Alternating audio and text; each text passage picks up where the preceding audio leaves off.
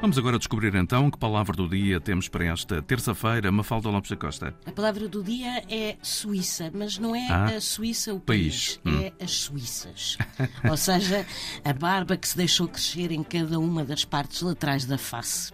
E estas Suíças vieram, ou seja, chegaram da época em que o rei francês Luís XIII, o pai do futuro Luís XIV, no século XVII, contratou mercenários suíços para o servirem.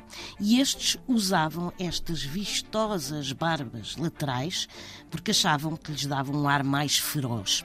E a impressão que causaram em França foi tal que estas barbas passaram a ser moda. Hoje em dia já não se vê muita gente com suíças, mas Que engraçado. muito tempo os homens usaram suíças. Pronto, está descoberta a palavra do dia, edição Mafalda Lopes da Costa.